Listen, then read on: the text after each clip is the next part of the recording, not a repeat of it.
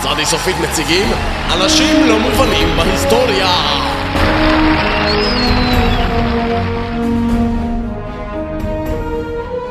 רבים מכירים את באז אולדרין, אך מעטים שמעו את סיפור חייו וכיצד הגיע להיות האדם השני על הירח.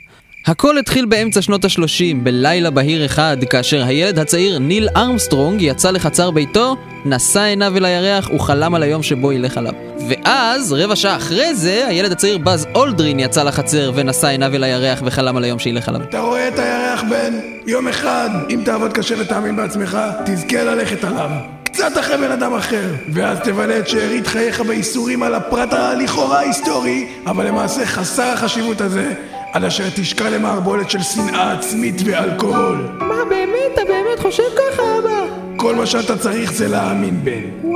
עוד בצעירותו הפגין אולדרין את הכישורים וההתמדה שיהפכו אותו בבוא היום לאסטרונאוט. הוא סיים את בית הספר עם ממוצע הציונים השני הגבוה בכיתתו, ואחרי האוניברסיטה התגייס לחיל האוויר, שם הוענקה לו דרגת סגן משנה. מספר שנים לאחר מכן קיבל דוקטורט באסטרופיזיקה. טקס חלוקת התעודות נערך ביום שני. הוא גם הצטיין בתחום האתלטי, הוא מחזיק בגביעי תנחומים למקום השני בריצת 100 מטר, כדורסל ושייט יכטות. כל אלו הובילו לאותו רגע היסטורי כאשר צעד אולדרין על הירח. זה צעד אחד קטן לאדם, צעד... באז. ניל, אני פה באמצע אני זה, אני כבר פשוט אמרתי כבר את המשפט. איזה משפט? עם הצד קטן, כל זה, אה. אמרתי את זה כבר. אני...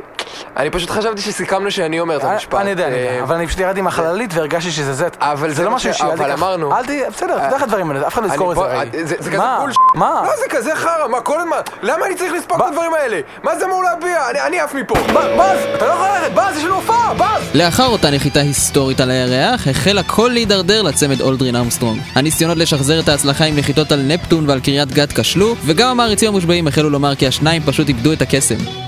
ב-1975 נפרד הצמד.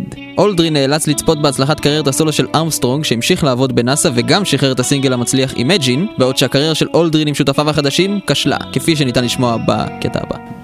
אוקיי, בואו נמשיך מהפזמון.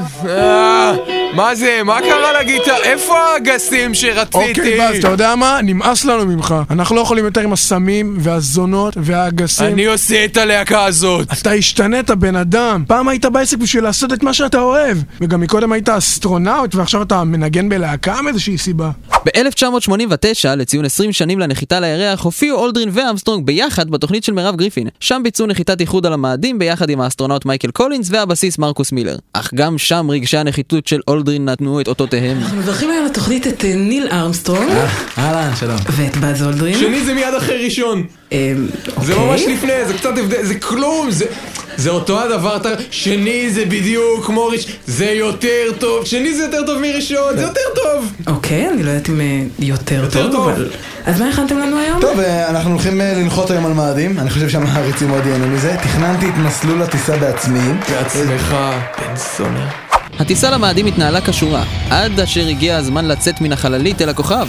ואז תפס אולדרין את אמסטרונג בצווארון ויצא ראשון אל השטח. בכך הפך באז אולדרין לאדם הראשון על מאדים. אה, אני ראשון! אני ראשון! על חתיכת מאדים. מניאק, מה? אני באתי לצאת בדיוק. אני ראשון! in your face!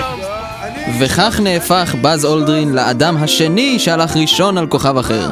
למרות שההיסטוריה נוטה לזכור דווקא את ארמסטרונג, באז אולדרין הוא הגיבור האמיתי. באז אולדרין שייך לזן נדיר של גברים, אותם אנשים שחורקים שיניים והולכים שניים אל עבר הלא נודע. אם יש משהו שניתן ללמוד ממעשיו של אולדרין זה שלא משנה מאיפה באת או למה, עליך תמיד להתמיד במטרותיך ולהתאמץ עד שתהיה פחות או יותר הכי טוב שיש. מי ייתן וילדים ברחבי העולם ילמדו מסיפורו של אולדרין וימשיכו ללכת באומץ לאן שכמעט אף אחד לא הלך בעבר. שני זה כמעט